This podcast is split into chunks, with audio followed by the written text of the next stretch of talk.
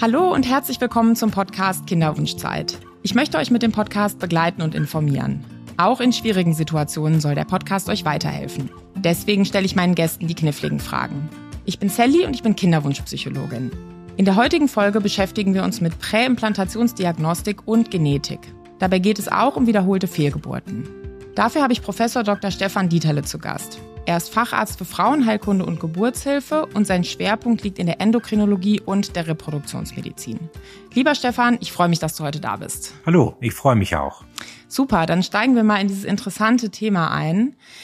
Wenn ich in einer Kinderwunschbehandlung bin, wann sollte ich denn genetische Untersuchungen beim Embryo, also diese Präimplantationsdiagnostik, machen? Ja, das ist wirklich schon eine ganz schön schwierige Frage direkt am Anfang.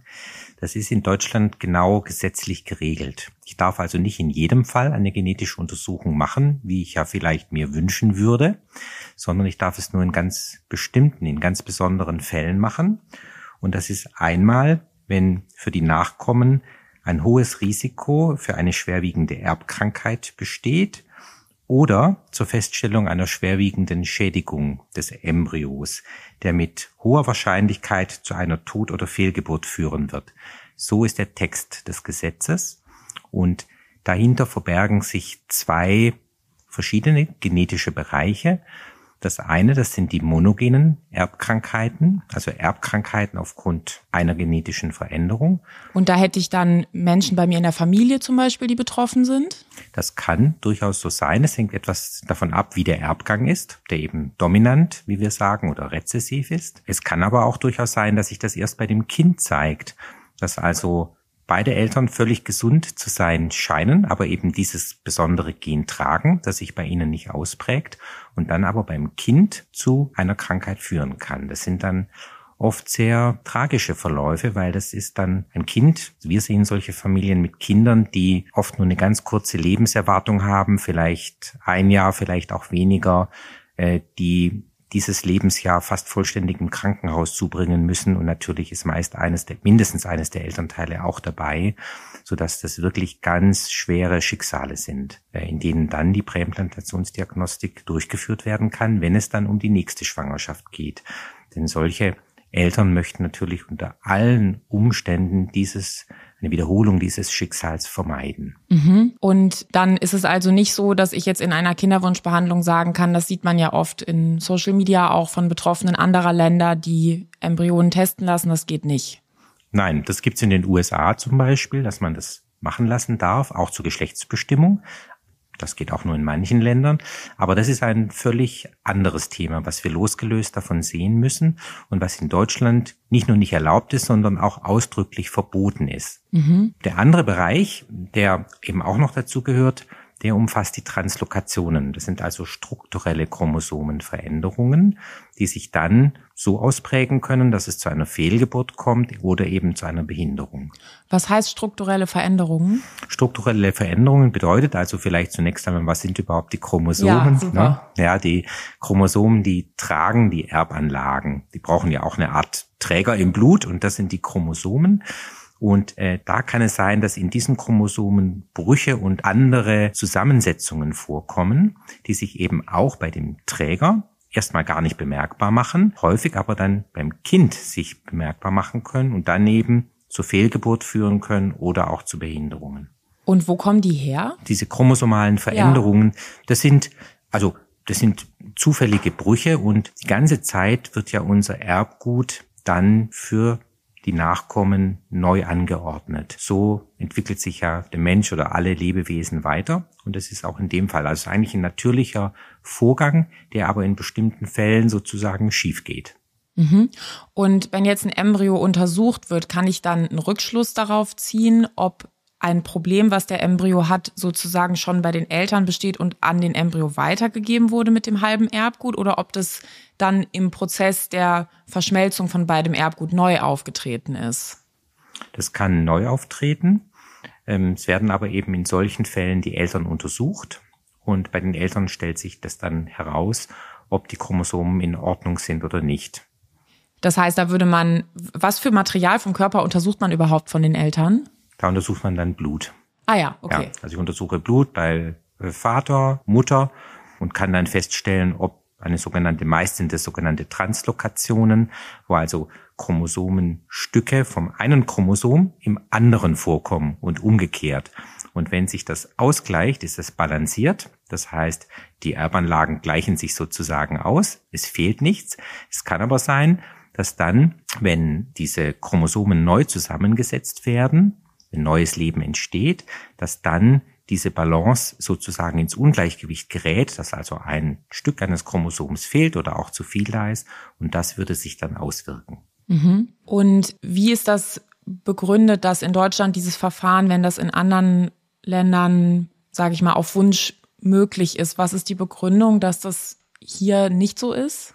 Das kann ich jetzt nur vermuten. Es war ja eine große politische Diskussion jetzt über zehn Jahre, auch eine gesellschaftliche Diskussion, unter welchen Umständen die Präimplantationsdiagnostik erlaubt werden sollte oder können müsste. Und wie ihr vielleicht wisst, war es so, dass sich damals sogar ein Arzt selber anzeigen musste und so die letztlich die Politik zwang hier ähm, sich zu entscheiden und das Ganze in ein Gesetz zu fassen, weil es eben vorher nicht geklärt war, ob in Deutschland eine Präimplantationsdiagnostik erlaubt ist oder nicht. Es gibt ja ein sehr strenges Embryonenschutzgesetz und damals, als das Embryonenschutzgesetz erlassen worden ist, gab es die Möglichkeit zur Präimplantationsdiagnostik gar nicht, sodass das eben erst zu einem späteren Zeitpunkt kam und die Präimplantationsdiagnostik im Graubereich war. Und dieser Arzt, ein Vorkämpfer sozusagen, hat es durchgeführt und hat sich selbst angezeigt, um eine Klärung herbeizuführen, die dann eben geschah. Und die Fragestellung war ja aber, warum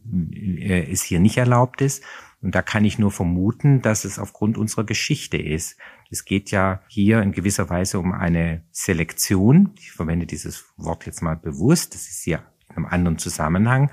Aber dagegen wollte man sich natürlich unter allen Umständen oder wollte man unter allen Umständen einen Riegel vorschieben, dass das eben genau nicht passieren darf und dass es eben auch nicht darum gehen kann, ein Kind mit einer bestimmten Augenfarbe mhm. oder einer bestimmten ja. Haarfarbe ja. nun. Aber das ist ja wäre ja auch ohnehin gar nicht möglich gewesen. Ja, und ich sag mal jetzt, unsere Hörerinnen und Hörer, mhm. die hören hier ja nicht zu, weil sie sich ein Kind mit einer bestimmten Augenfarbe wünschen, ja. sondern sich ein Kind wünschen. Und ich glaube, zwischen dieser Angst, dass jetzt, ich glaube, Designer-Baby ist auch so ein Wort, mhm. was da ja. in dem Zusammenhang oft genannt wird. Ne? Und ähm, jetzt hast du schon gesagt, die Menschen, die häufig kommen, sind welche mit schwer erkrankten Kindern, die in der Familie schon sind. Mhm. Ähm, oder auch nach wiederholten Fehlgeburten. Ist das richtig? Ja, nach wiederhol wiederholten Fehlgeburten deshalb, weil eben häufig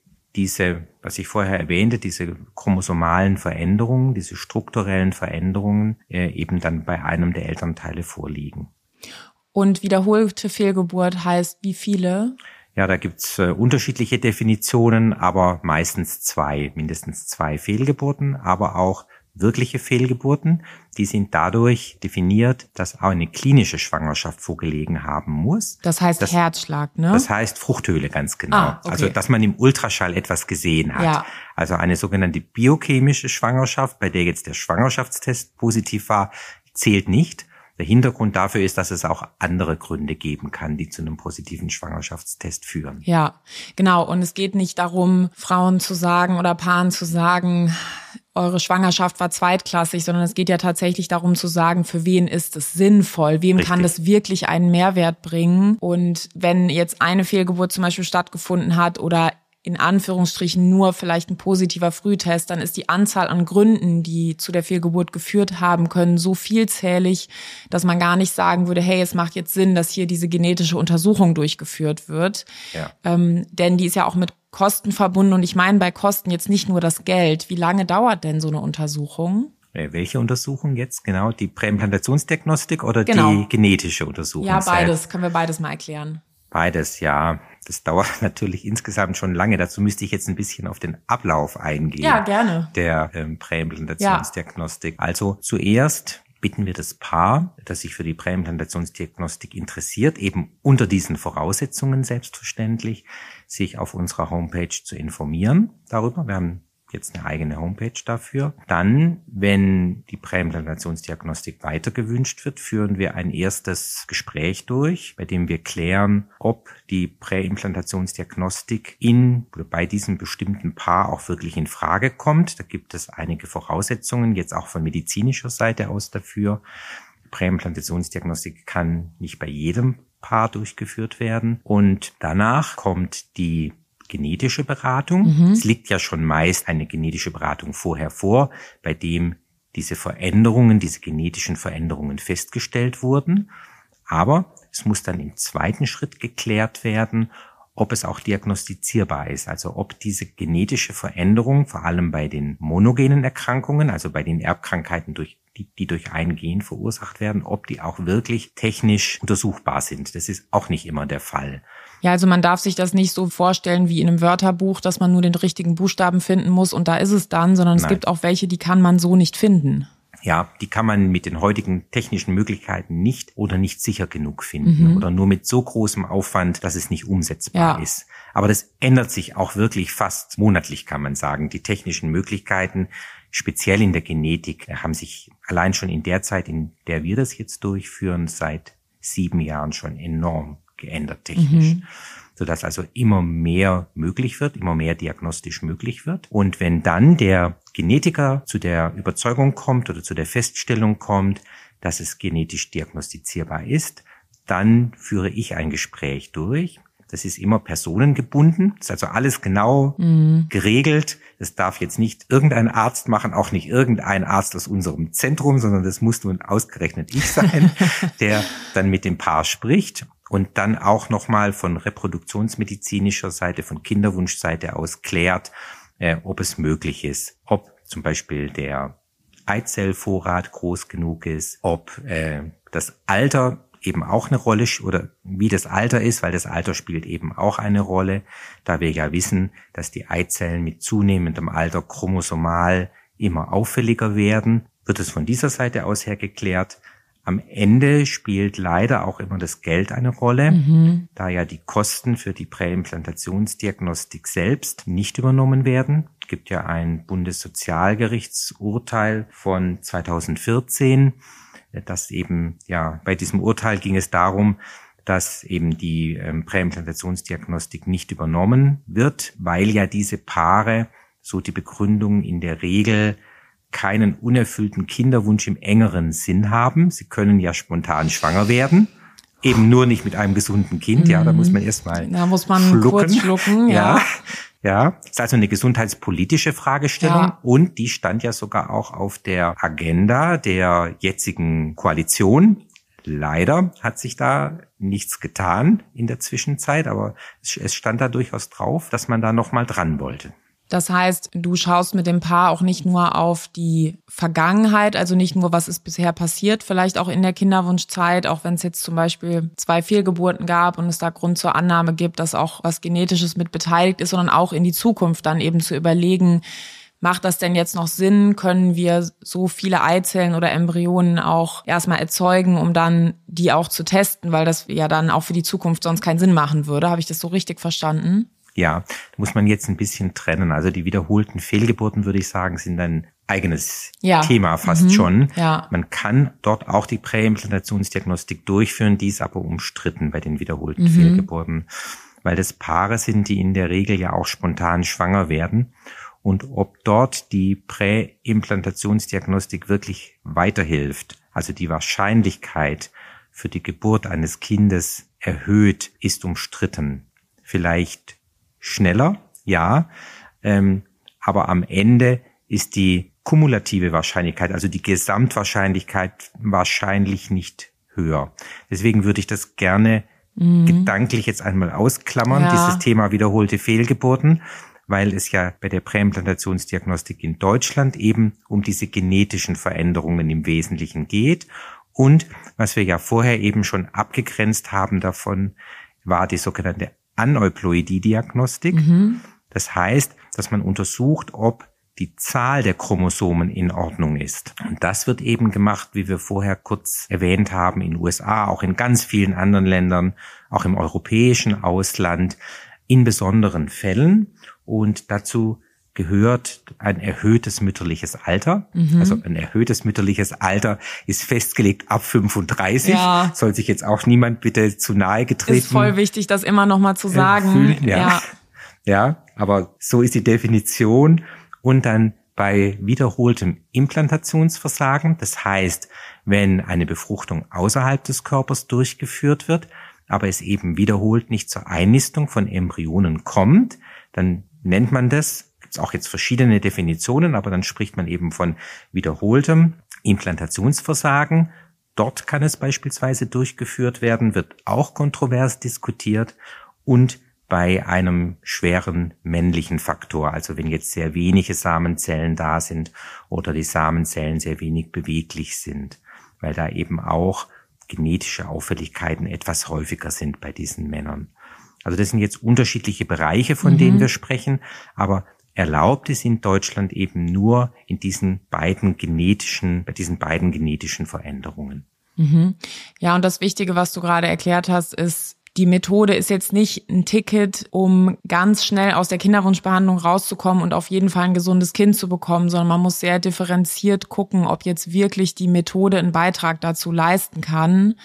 Und das ist, glaube ich, wichtig. Und wenn man das so ein bisschen undifferenziert betrachtet, dann denkt man, oh super, alles testen. Ich will alles testen. Was würdest du dazu sagen? Ja, das ist richtig. Und das ist eben auch Inhalt dieses Gespräches das wir ja vorher führen und das im Übrigen auch gesetzlich geregelt ist. Also alle diese Gespräche müssen auch Gott sei Dank ist unser Podcast werden. nicht gesetzlich geregelt. Ja.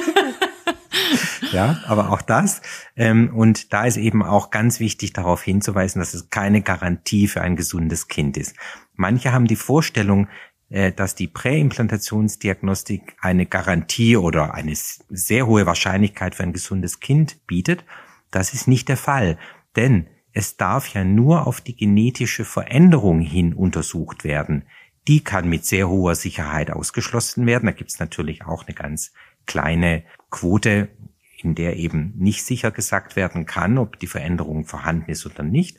Daraufhin darf untersucht werden, aber eben auf andere mögliche Krankheiten darf ausdrücklich nicht untersucht werden. Das ist ganz wichtig für die Paare vorher zu wissen und auch, dass es sehr wichtig ist, dass viele Eizellen am Anfang entnommen werden können. Wir versuchen ja eine hormonelle Behandlung durchzuführen oder wir führen eine hormonelle Behandlung mhm. durch, die dazu führen soll, dass mehrere Eizellen entstehen. Das ist wie bei der künstlichen Befruchtung. Das Verfahren ist ja gleich. Und dann ist wichtig zu wissen, dass nicht alle Eizellen auch reif und verwendungsfähig sind. Also wenn wir zum Beispiel zehn Eizellen entnehmen, sind vielleicht neun reif und verwendungsfähig. Es können auch mehr oder weniger mhm. sein. Und dann wird in jede verwendungsfähige Eizelle eine Samenzelle eingeführt. Danach sind aber wiederum nicht alle Eizellen befruchtet. Mhm. Vielleicht die Hälfte etwa statistisch. Also zum Beispiel fünf von diesen neun sind befruchtet. Dann müssen sich aber diese befruchteten Eizellen nochmal vier bis fünf Tage entwickeln, damit man dann vom Embryo Zellen entnehmen kann.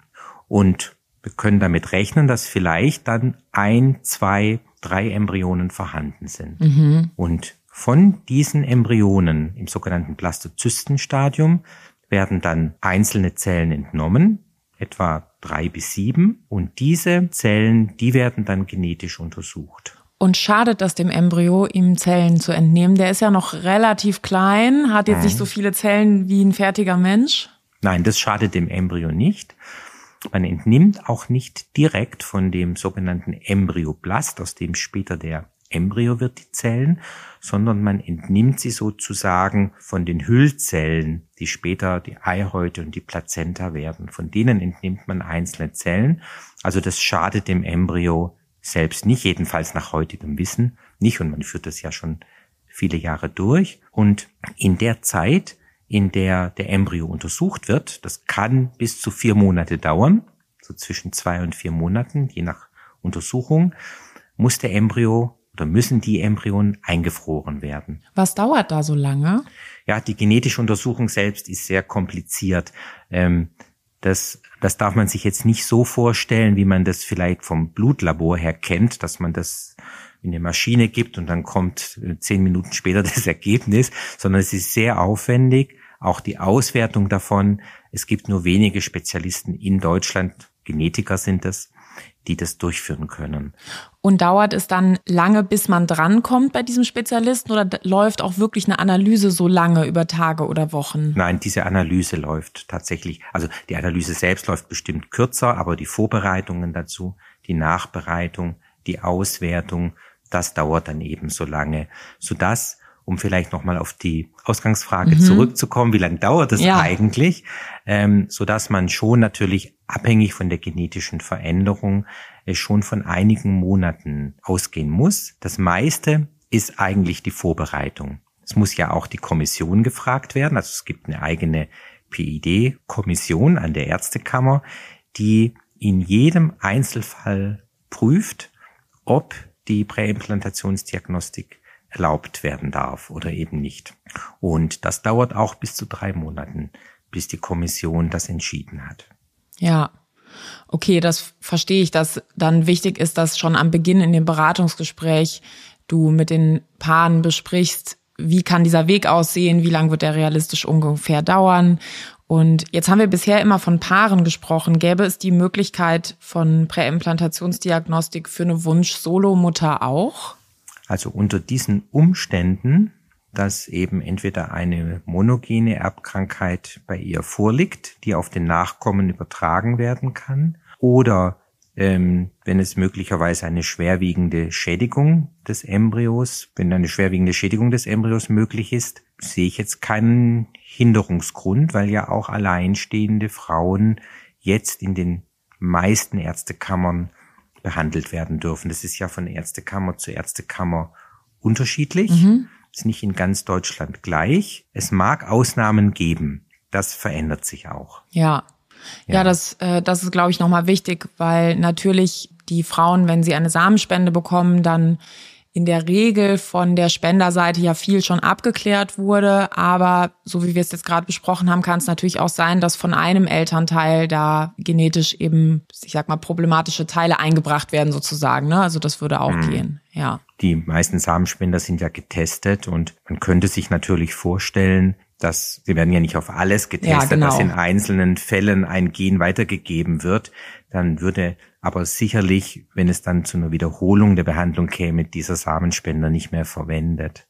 Aber ausges ganz ausgeschlossen ist das natürlich nicht. Also es gibt ja keine Sicherheit oder keine Garantie für ein gesundes Kind. Ja. Hm. Und wenn ich jetzt da mein Ergebnis zurückbekomme nach diesem ganzen langen Prozess, steht dann da drin, tun Sie dies oder tun Sie das mit Ihren Embryonen oder ist es noch ein bisschen komplizierter? Also es ist immer die Entscheidung des Paares, ganz konkret sogar der Frau, ob sie sich diesen Embryo transferieren lässt. Natürlich muss der Mann einverstanden sein. Wenn er sagt nein, dann darf dieser Embryo nicht transferiert werden, aber davon ist ja bei diesen Frauen oder bei diesen Paaren hier nicht auszugehen. Also am Ende sollte es das Paar gemeinsam entscheiden und dass die Frau Ja zum Embryotransfer sagt. Also sie hat sozusagen das letzte Wort, weil ja der Embryotransfer bei ihr durchgeführt wird. Aber das heißt, das Ergebnis kommt jetzt nicht zurück, rot oder grün. Also. Nein, so nicht. Das muss man sich auch in der Praxis viel komplizierter vorstellen, als äh, wir es hier jetzt gerade darstellen. Es ist ja eine sehr komplizierte Auswertung. Und wie bei allen komplizierten technischen Prozessen gibt es auch einen Graubereich. Also es gibt einen Bereich, in dem also in dem eben eine Untersuchung klar zu dem Ergebnis kommt, dass dieser Embryo nicht rückführbar ist. Es gibt das Ergebnis, dass der Embryo mit hoher, mit sehr hoher Wahrscheinlichkeit die genetische Veränderung nicht trägt, also übertragen werden kann. Und es gibt einen gewissen Graubereich, das sind die sogenannten Mosaike.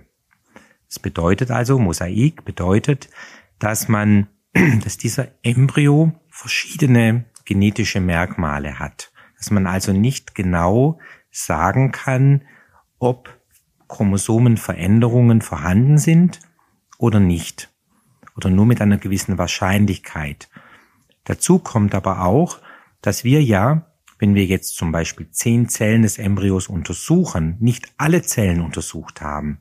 Es kann also durchaus sein, dass der Embryo selbst dieses Mosaik, also diesen Graubereich, gar nicht hat. Und deswegen ist es ausgesprochen schwierig, deswegen ist es ausgesprochen schwierig, zu entscheiden in diesem Graubereich, ob eine Empfehlung, es kann immer nur eine Empfehlung sein, zum Transfer gegeben werden kann oder nicht. In dem Fall bespricht der Humangenetiker sehr ausführlich, sogar meist mehrfach, mit dem Paar, welche Chancen und welche Risiken mit dem Transfer dieses Embryos verbunden sind, indem eben nicht genau gesagt werden kann, ob er andere chromosomale Veränderungen hat. Also nicht die, auf die wir untersuchen, mhm. sondern andere, zahlenmäßige zum Beispiel. Das ist also nicht einfach und auch da entwickelt sich die Wissenschaft und auch die Medizin weiter, so dass wir auch hier sicherlich in Zukunft Erkenntnisse gewinnen werden, welche,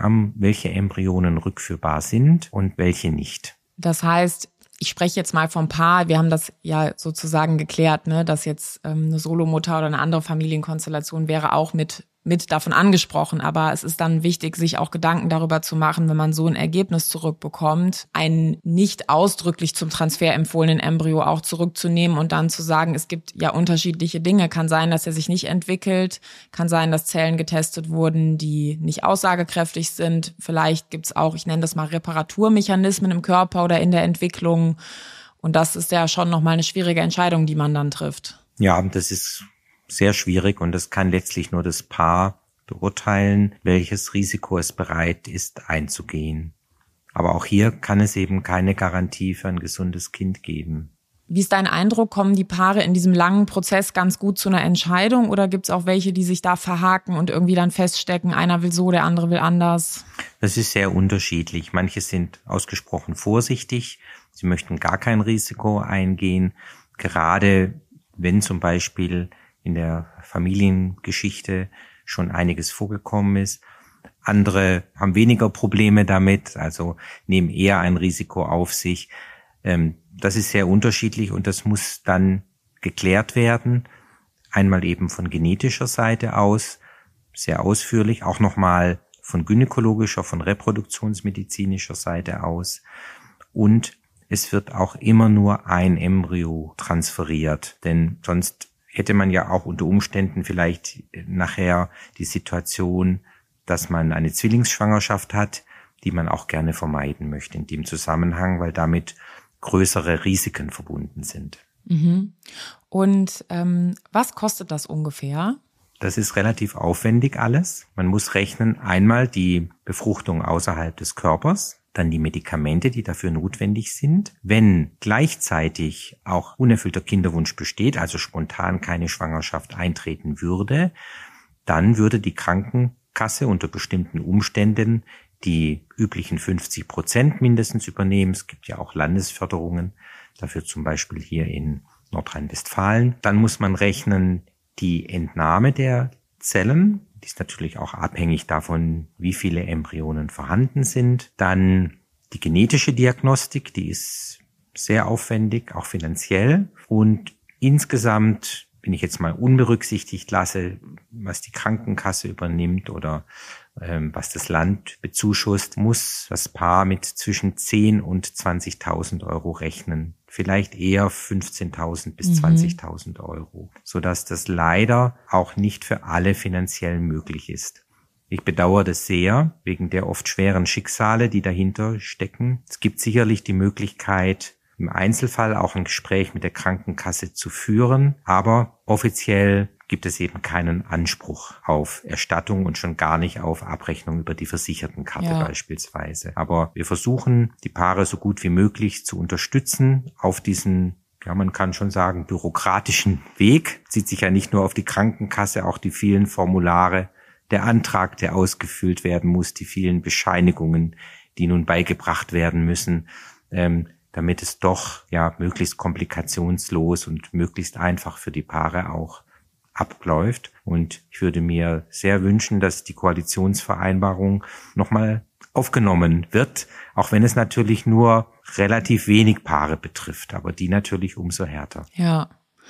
Ja, und aus psychologischer Sicht kann ich sagen, von Menschen bei etwas unterstützt zu werden, was einem so wichtig ist, ist für das psychische Wohlbefinden und das Bewältigen von so einer Lebensphase total wichtig. Also jetzt mal unabhängig davon, ob die Paare am Ende dann ein Baby haben oder nicht. so von Mensch zu Mensch das Gefühl zu haben, das war so ein schwieriger Prozess und wir wurden da unterstützt und es waren Menschen an unserer Seite, die mit uns, ich sag mal, den Papierkrieg gemacht haben und die gesagt haben, ich fühle mit ihnen und ich würde mir für sie wünschen, es wäre einfacher. Das ist psychologisch total wichtig. Das tröstet nicht darüber hinweg, kein Kind zu haben, aber es ist schon eine ganz wichtige Erfahrung, ich, ja, von Menschlichkeit einfach und für die Bewältigung total wichtig. Ja, und selbst wenn man es jetzt nur unter wirtschaftlichen Gesichtspunkten sehen würde, ist es am Ende auch finanziell günstiger für die Krankenkassen, wenn sie die Präimplantationsdiagnostik finanzieren, als ein Jahr Krankenhausaufenthalt bei einem schwerkranken Kind. Ja, leider funktionieren ja die Zulassung von Verfahren über diesen Argumentationsweg nicht. Ich würde ja. mir das auch sehr wünschen, genau, aber ich finde es auch wichtig, dass wir es nochmal gesagt haben. Leider reicht das nicht als Argumentationsgrundlage, aber ja, wenn ich jetzt eine ältere Frau bin, also ab 35, ich sage das auch immer noch mal dazu, ich bin ja selber 36 und fühle mich gar nicht alt, aber es ist halt einfach wichtig zu wissen, reproduktionsmedizinisch ist halt einfach so, man kann so jung aussehen, wie man will. Wenn man 35 ist, ist man leider in der Gruppe derjenigen, die reproduktionsmedizinisch schon zu den älteren Frauen gehören. Dann habe ich ja vielleicht schon mal gehört, dass meine Eizellen nicht mehr so toll sind und dass die nicht mehr so gut hinkriegen, ihren Chromosomensatz aufzuteilen. Wäre jetzt Präimplantationsdiagnostik nicht dann für mich das Ticket, um da meine guten Eizellen oder Embryonen rauszufinden? Ja, das ist die sogenannte Aneuploidie-Diagnostik. Oder wäre das, die ja in Deutschland nicht erlaubt ist, aber eben in den USA oder auch im europäischen Ausland, in Spanien zum Beispiel durchgeführt wird. Und da streiten sich die Gelehrten, ob das am Ende wirklich weiterhilft. Und weiterhilft heißt halt, ich habe eine sogenannte Lebendgeburt, also ich kriege ein Baby und nicht, ich werde schwanger. Ja, denn schwanger werden heißt ja nicht auch, dass es zur Geburt kommt, leider, sondern da müssen wir ja die Fehlgeburten abziehen und diese Zahl der Fehlgeburten, die steigt eben leider mit zunehmendem Alter auch. Also nicht nur, dass der Embryo häufiger chromosomal, also in seinen Erbanlagen auffällig ist und sich deswegen eben schwerer einnistet und weiterentwickelt, sondern es kommt auch noch zu mehr Fehlgeburten. Und deswegen ist ja die Überlegung eigentlich naheliegend, dass man diese Embryonen untersucht und dann eben nur die, die chromosomal nicht auffällig sind, dass man die zurückführt. Was möglich ist dadurch, ist, dass man, nicht meine Frau, dass Frau schneller schwanger wird, weil der Embryo ja getestet ist. Aber wir können ja die vorhandenen Embryonen nicht verändern. Das heißt, am Ende, wenn also alle Embryonen zurückgeführt sind, ist die Wahrscheinlichkeit einer Geburt genau gleich. Vielleicht sogar aber etwas geringer mit der Aneuploidie-Diagnostik, also mit der Präimplantationsdiagnostik ab 35, weil wir ja nicht vergessen dürfen, dass die Präimplantationsdiagnostik auch ein sogenannter invasiver Eingriff ist. Also das bedeutet, ich muss ja Zellen aus dem Embryo holen. Wir haben ja vorher gesagt, dass es ihm nicht schadet, aber es ist natürlich auch nicht auszuschließen. Es ist schon ein kleines Risiko, das in Kauf genommen wird. Deswegen kommen eigentlich die Experten, die sich damit beschäftigen, mehr und mehr zu der Überzeugung, dass die Aneuploidie-Diagnostik jetzt aufgrund des Alters alleine am Ende nicht sinnvoll ist. Ja, also wenn ich mir das jetzt vorstelle aus Patientinnenperspektive und ich habe jetzt verstanden, okay, wenn ich da meine acht Embryonen habe, das sind ja meine. Ich kann ja nicht mehr als diese haben. Hm. Und dann habe ich durch die Präimplantationsdiagnostik eine nicht veränderte Wahrscheinlichkeit von den acht ein Baby zu bekommen. Ich finde trotzdem die Vorstellung, ich könnte die getestet haben und ich könnte dann zuerst die vielversprechenderen nehmen. Das würde mich schon entlasten, auch wenn meine Lebendgeburtwahrscheinlichkeit dadurch nicht verändert ist. Mhm. Und ich kann das verstehen, dass das eben aus medizinischer Sicht oder auch wenn es um die Diskussion von Leitlinien geht, wird eben immer sehr genau geguckt, dass auch nicht einfach nur, was sich gut verkaufen lässt, jetzt angeboten wird, weil ich merke das, so wie wir darüber sprechen, wenn ich dann denke, ich hätte da acht und ich könnte das machen. Es klingt schon sehr attraktiv. Ja, aber es ist eben ein sehr hoher Aufwand damit verbunden und die Frage ist, ob die Ergebnisse am Ende, also die Chancen, die ich habe dann, ob die wirklich diesen Aufwand rechtfertigen und ich glaube, es ist auch im Sinne der Kinderwunschpaare, dass die Reproduktionsmediziner damit sehr vorsichtig umgehen und nicht etwas versprechen, was sie vielleicht am Ende gar nicht halten können. Und sicher ist in den USA beispielsweise eben auch damit ein großer wirtschaftlicher Faktor verbunden. Und davor möchten wir, möchte ich zumindest meine Patienten schützen. Also wenn tatsächlich die Präimplantationsdiagnostik jetzt bei älteren Frauen äh, etwas bringt, gerne, mhm. aber dann muss es auch erstmal eindeutig nachgewiesen worden sein. Und wie wir das kennen, auch von den Kinderwunschbehandlungen her, gibt es ja bei sehr vielen Methoden erstmal eine große Euphorie, äh, dass diese Methode nun ganz besonders hilft und die Schwangerschaftschance sehr erhöht. Da haben wir schon so viel kommen und auch wieder gehen sehen, dass man eben auch in dem Fall vorsichtig sein muss. Und ich erinnere mich noch an Viagra für die Frau beispielsweise. Das gab es auch mal. Da erinnert sich heute, glaube ich, schon niemand mehr dran. Habe ich noch nie gehört. Ja, da haben dann manche Frauen Viagra genommen. Und da haben wir dann auch tatsächlich gesagt, da, das machen wir nicht mit, weil wir ja gar nicht wissen, was diese Stickoxide, die durch Viagra entstehen, was die überhaupt dann beim Embryo bewirken. Also das erste Prinzip ist ja in der Medizin nicht schaden. Ja. Das ist das allererste. Und wenn das gesichert ist, gut, nach Aufklärung ist vieles möglich.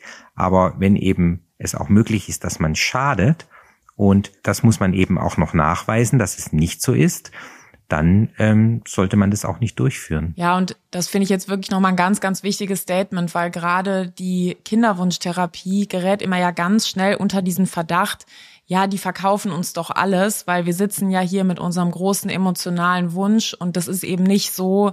Und das ist auch meine Beobachtung, die ich jetzt nicht nur bei dir mache, sondern bei der Ärzteschaft generell, dass da sehr kritisch auch auf solche Methoden geguckt wird und auf gar keinen Fall soll sowas signalisiert werden. Ja, ja, egal wie alt du bist, technisch kriegen wir das schon hin, weil das hm. ist nicht so. Ja. Und ist natürlich auch wichtig, umgekehrt an unsere Zuhörerinnen und Zuhörer, dass auch nicht die Erwartungshaltung, die ja an die Ärzte herangebracht wird, ähm, zu hoch ist. Denn sonst fällt es natürlich auch umgekehrt schwer, diesen Erwartungen nicht zu entsprechen.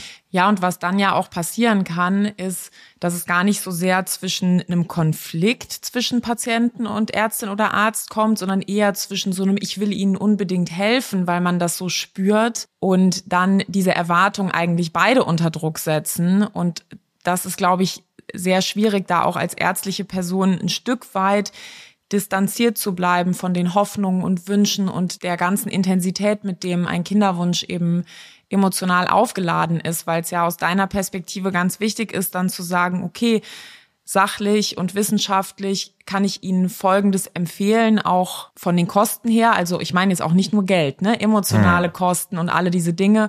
Und bei anderem würde ich vielleicht sagen, das empfehle ich Ihnen nicht. Und wenn alle drei Personen, die am Tisch sitzen, total emotional aufgeladen sind, wird es halt schwierig. Ja, aber das ist ja die ärztliche Aufgabe, einfühlsam die Chancen und Risiken realistisch darzustellen, damit die Patientinnen, Patienten oder die Kinderwunschpaare ihre Entscheidung treffen können.